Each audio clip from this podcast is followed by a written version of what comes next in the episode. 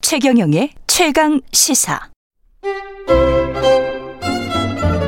최강 시사 김호기의 사회학 카페 어서 오세요. 네, 뉴스의 이면에 있는 흐름과 우리 사회 큰 담론에 대해서 이야기 나눠보는 시간입니다. 김호기의 사회학 카페 연세대학교 사회학과 김호기 교수님 나와 계십니다. 안녕하십니까? 안녕하세요. 예. 오늘은 그 아시는 분들은 다 아실 거예요. 녹색 평론 발행인인 고 김종철 선생에 대한 이야기네요. 네. 예. 6월 25일이 이제 별세 일주기입니다. 네, 예. 지난해 오늘 지난해 돌아가셨습니다. 예. 네. 이 특별한 분입니다. 한국 지성사에. 네, 아주 예. 좀 독특한 분이시죠. 예. 네, 네, 예. 그 예. 말씀해 주십시오. 예. 오늘 김종철 선생님 이야기를 가져온 까닭은요. 예. 선생님이 펼치신 생태 사상이 이 음. 코로나19가 진행되는 현재 팬데믹에 던지는 의미가 잘못 크기 때문입니다. 예. 코로나19는 인수공통 감염병입니다. 그렇죠. 예, 인수공통 감염병이 나타난 이유 중 하나는 기후 위기에 있습니다. 예. 예, 기후 위기로 야생 동물의 서식지가 줄어들었고요. 결국 사스, 신종플루, 메르스 그리고 코로나 19와 같은 인수공통 감염병이 등장했습니다. 예. 예, 우리 인간이 자연의 착취에 대한 예, 자연의 복수라고 볼 수 있는데요. 그이 점에서 인간과 자연의 공생을 강조해 오신 예, 김종철 선생님의 생태 사상에 던지는 의미가 아, 갈수록 커지고 있다고 저는 생각합니다. 예. 지금은 뭐 환경 문제 관심 갖는 사람들 굉장히 많은데 근데 생태 사상가 이게 과거에는 그렇게 뭐 각광을 받거나 그러지는 않았지 않습니까? 예, 그렇지 않았습니다. 예. 예, 우리나라에서 생태 사상을 선구적으로 펼치신 분은 어, 이 청취자 분들 혹시 아시는지 모르겠습니다만 원주에서 음. 예. 그 한살림 활동을 해오신 무의당 장일순 선생이 이, 뭐 이, 나름 유명하셨죠. 예, 무의당. 예. 예, 근데 무의당 선생의 어떤 사상적 흐름을 잇고 계신 분이 바로 어, 김종철 선생님이신데요. 특히 예. 1971년 예. 오늘 제가 이 보이는 라디오를 위해서 예. 책을 한 권 가지고 왔습니다. 예. 이 녹색 평론을 창간하셨습니다. 예, 아. 격월간으로 178호까지 이 현재 발행됐는데요. 예. 어, 김정철 선생님이 바로 이 녹색 평론의 편집인과 발행인을 맡아 오셨습니다. 그러셨죠. 예. 예. 그 생태주의 하면 뭐 이화여대 최재천 교수님 떠오르는 분들도 있을 것 같은데 네. 예. 김종철 선생님하고는 어떻게 좀 다른가요? 그 생태학은 인간과 자연의 관계를 다루는 예. 인문학과 자연과학에 걸쳐 있는 학문입니다. 예. 그 환경을 이루는 기후, 물, 대기, 토양, 동식물 등은 사실 자연과학의 분석 대상이죠. 음. 어, 그래서 생태학은 자연과학에 대한 전문적 지식을 필요로 합니다. 예. 예, 국립생태원장을 그 지내신 최재천 선생님은 예. 그러니까 자연과학의 관점에서 생태학 담론을 펼치셨고요. 예. 어, 반면에 김종철 선생님은 음. 어, 원 전공이 영문학이십니다.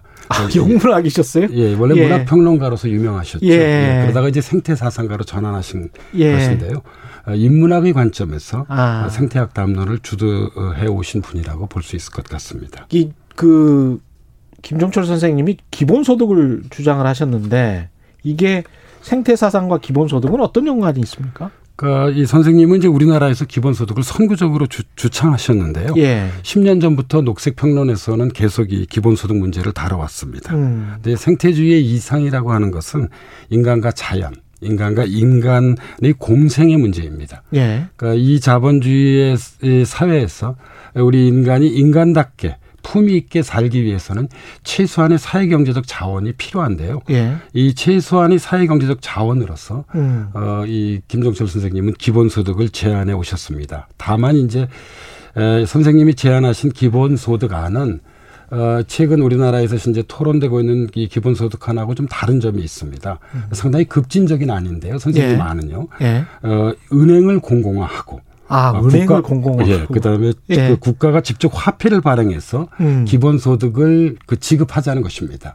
우리가 이제 기본소득하면 가장 많이 토론되는 문제 중에 하나가 재원의 문제잖아요. 그렇죠. 예. 이 재원에 대한 아주 급진적인 어떤 음. 그런 대안을 그 이 제시해 오고 계셨습니다. 예, 그래서 아, 예, 생태학은 이제 자연에 대한 담론이라기보단 예. 예, 이 사실 자연과 인간의 공생을 추구하는 담론인데요. 예. 에 따라서 이런 자본주의 물질 문명에 대한 이제 급진적 제도 개혁을 계속 주장해 왔습니다. 음. 서구의 경우에는 녹색당이 뭐 대표적 사례인데요. 예. 이런 맥락에서 이제 음. 김정철 선생님이 상당히 선구적으로 이 기본소득을 제안해 오시기도 했습니다.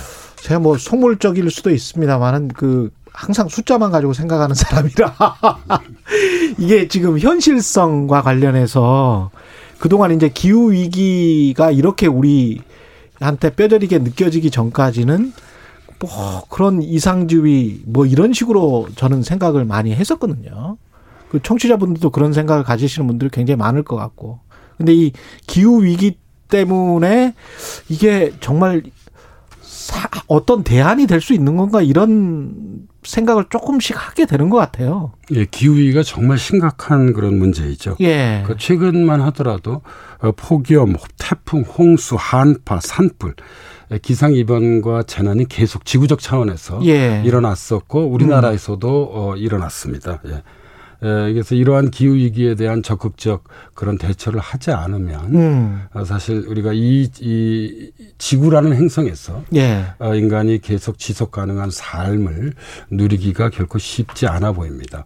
우리나라의 경우도 어, 지난 5월 말이었죠. 예. 2050 탄소 중립이 그렇죠. 예. 출범한 셈이죠.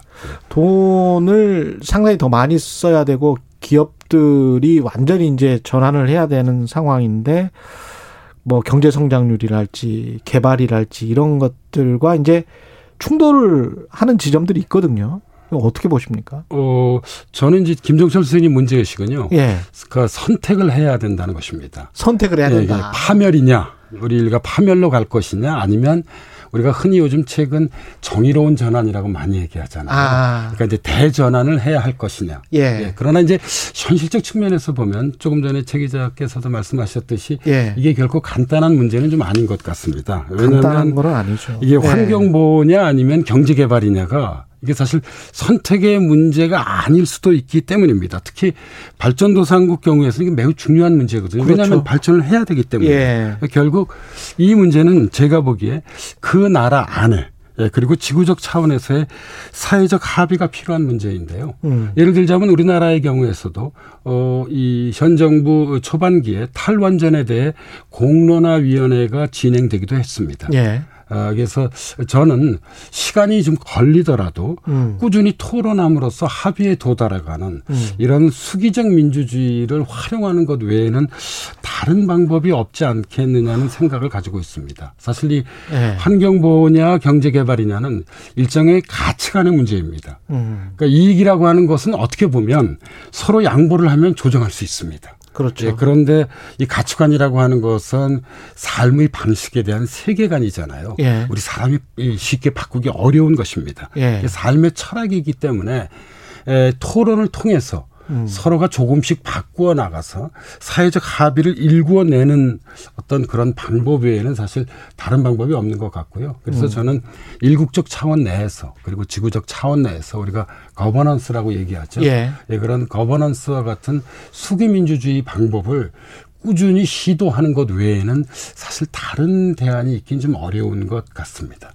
지구적 차원에서의 수기 민주주의가 가능- 가능할지 모르겠습니다만 아니 이런 생각도 하게 되더라고요. 이번에 코로나 백신 같은 경우도 선진국이 사실 먼저 많이 맞고 그다음에 이제 개도국이나 저개발국으로 갔는데 저개발국에서 니켈 같은 광물이 많이 나오거든요. 네. 아프리카나 남미 쪽에서 그러면 우리가 필요로 하는 반도체랄지 배터리 같은 경우는 그쪽에서 제대로 생산을 못하면 그쪽 사람들이 많이 죽어버리면 네. 그 노동자들이 많이 죽으면 선진국에 영향을 미치게 되는 거지 않습니까? 네. 그래서 이제 백신을 부랴부랴 물론 인도적인 차원도 있겠지만 막 이렇게 보급을 한단 말이죠. 근데 또 다른 변이 바이러스가 나오고 그러면 어떻게 할 건지 이게 어떻게 보면 선진국들의 어 사다리 걷어차기 같다는 생각도 들어요. 탄소 중립과 관련해서도 그렇고 본인들 다 하고 난 다음에 뭐 개, 그러니까 이 개발도상국의 입장에서 보면 좀 억울한 부분이 있죠. 예. 그러니까 기후 위기 같은 경우에서는 그러니까 사실 이 선진국의 책임이 훨씬 더 큰 것이거든요. 본인들이 다 예, 예, 망쳐놨잖아요, 예, 사실은. 탄소 배출을 선진국이 뭐 이게 이 주도해서 이제 예. 한 것이고 우리까지 포함해서. 예, 예. 예. 그런데 이제 현재 개도국에게 이것을 요구하고 있죠. 예. 그래서 이런 문제에 대한 어떤 선진국과 개도국 간의 거버넌스를 뭐 꾸준히 시도하는 것 외에는 좀 전 다른 방법이 좀 없다고 생각합니다. 음. 음, 그래도 이제 그나마 다행인 것은 예. 그러니까 지난해 온라인으로 열린 유엔 총회에서 예. 시진핑 중국 공산당 서기가 2060년까지 중국도 어, 탄소 중립 국가로 나아가겠다고 선언했습니다. 음. 예. 그래서 2030년부터 어, 탄소 배출 감축을 시작하겠다고 발표를 했는데요. 음. 어, 뭐, 지켜봐야 할 것 같습니다. 과연 중국이 어느 정도 예. 우리가 이제 그 넷제로라고 얘기하잖아요. 이런 예. 탄소 중립을 위해서 노력을 기울일지는 좀 지켜봐야 되긴 하겠지만 예. 에, 이 결국 이 코로나19 팬데믹이 사실 지구적 차원의 이제 그 감염병이잖아요. 예. 예, 이게 한편으로는 우리가 각국 도생이라고 그래서 정말 이게 각국 도생. 예, 각자 예. 도생이 아니라 각국, 각국 도생인데. 도생. 예. 그러니까 각국 도생을 우리로 하여금 예, 이게 문득 깨닫게 했지만 또 예. 다른 한편으론 어, 코로나19 이 팬데믹은 어, 이 각국 도생으로서는 결코 대처할 수 없습니다. 왜냐하면 예. 바이러스는 유유하게 그 유유히 정말 국경이 없어요. 예, 국경이 없기 때문입니다. 예. 그래서 글로벌 거버넌스가 매우 중요한 것이죠. 음. 예, 그래서 글로벌 거버넌스를 뭐 기후 위기, 위기를 포함해서 어떻게 재구축할 것인가는 음. 사실 개별 어떤 국민 국가를 뛰어넘은 예. 전지구적 예. 과제라고 하지 않을 수 없고요. 어, 저는 팬데믹이 좀 종식된 다음에 음. 정말 진지하게 아마도 제 생각은 선진국이 좀 더 많은 양보가 필요할 것 같습니다. 그래야 예, 알겠죠. 더 많은 예. 양보를 포함해서 어, 지구 전체가 아, 함께 공생하는 어떤 그런 아, 이 대안들을 거의 모색하고 좀 합의해 나가야 할 것 같습니다. 타임지의 기후변화 관련해서 최근에 이런 글이 있더라고요. 우리는 로켓도 만들고 달의 위치도 정확히 알지만 우리는 우리가 어디로 가고 있는지는 모른다. 라는 말이 있던데 김종철 선생님도 이런 비슷한 메시지를 많이 말씀을 하셨었죠. 예, 1991년도에 음. 에, 이 녹색평론을 창간하실 때 그 이 그 창간 후 서문에서 쓰신 이야기를 제가 오늘 가지고 왔습니다. 예. 잠깐 예. 읽어드리겠습니다. 예. 이런 말씀을 하셨어요. 우리와 우리의 자식들이 살아남고 음. 살아남을 뿐만 아니라 진실로 사람다운 삶을 누리기 위해서 우리가 할 수 있는 것은 협동적인 공동체를 만들고 상부상조의 사회관계를 회복하고 생태학적으로 건강한 생활을 조직하는 일밖에 다른 선택은 없다. 어, 전 대단히 선구적인 말씀이라고 생각합니다. 예. 예, 그래서 자연과 인간, 나와 우리의 공존 및 공생을 추구하는 이런 생태학적 계몽은 이제 우리 삶의 선택의 문제가 아닙니다. 다른 선택이 없다. 예, 예. 이건 이제 필수의 문제입니다. 생존의 문제다. 예, 이번 팬데믹이 걸 우리로 하여금 여실히 깨닫게 해줬습니다. 그러니까 예. 생태학은 이제 우리에게 선택의 문제가 아니라 음. 필수, 기본 조건이라는 점을 선구적으로 예, 예. 일깨워 주셨습니다. 오늘 방송 들으시고 김종철 선생에 대해서 새롭게 관심 가지게 된 청취자분들도 많을 것 같은데요. 오늘 김종철 선생님 추모 행사가 열립니다. 좀 소개해 주십시오. 예, 우리의 희망은 어디에 있는가라는 주제로요. 예. 예, 추모 행사가 진행되는데요.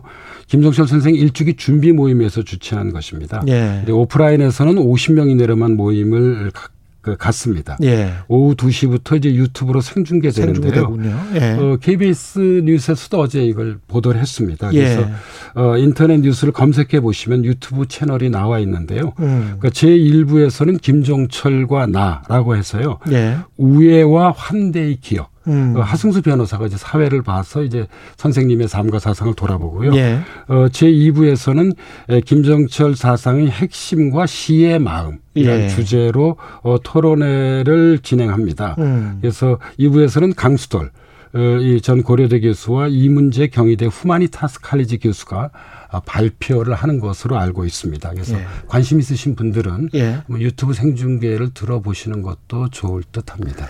고맙습니다. 지금까지 연세대학교 사회학과 김호기 교수였습니다. 고맙습니다.